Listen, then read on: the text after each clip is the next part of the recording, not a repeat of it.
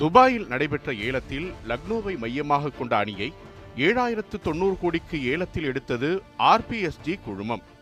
இது முட்டாள்தனமான முடிவு என்று பலரும் விமர்சிக்க மிகவும் பாதுகாப்பான முதலீடு என்றார் டெல்லி அணியின் இணை உரிமையாளர் பாரத் ஜிண்டால் இது உலகக்கோப்பை அல்ல உலகக்கோப்பையில் இந்தியா தோற்க வாய்ப்புள்ளது.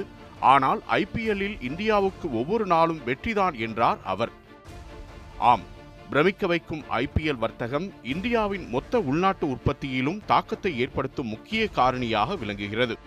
உலகின் மிக வேகமாக வளர்ந்து வரும் நாடான இந்தியாவின் மொத்த உள்நாட்டு உற்பத்தி இரண்டாயிரத்து பதினைந்தாம் ஆண்டில் இரண்டு லட்சத்து பத்தாயிரம் கோடியாக இருந்தது. அதில் அந்த ஆண்டு நடைபெற்ற ஐபிஎல் தொடரில்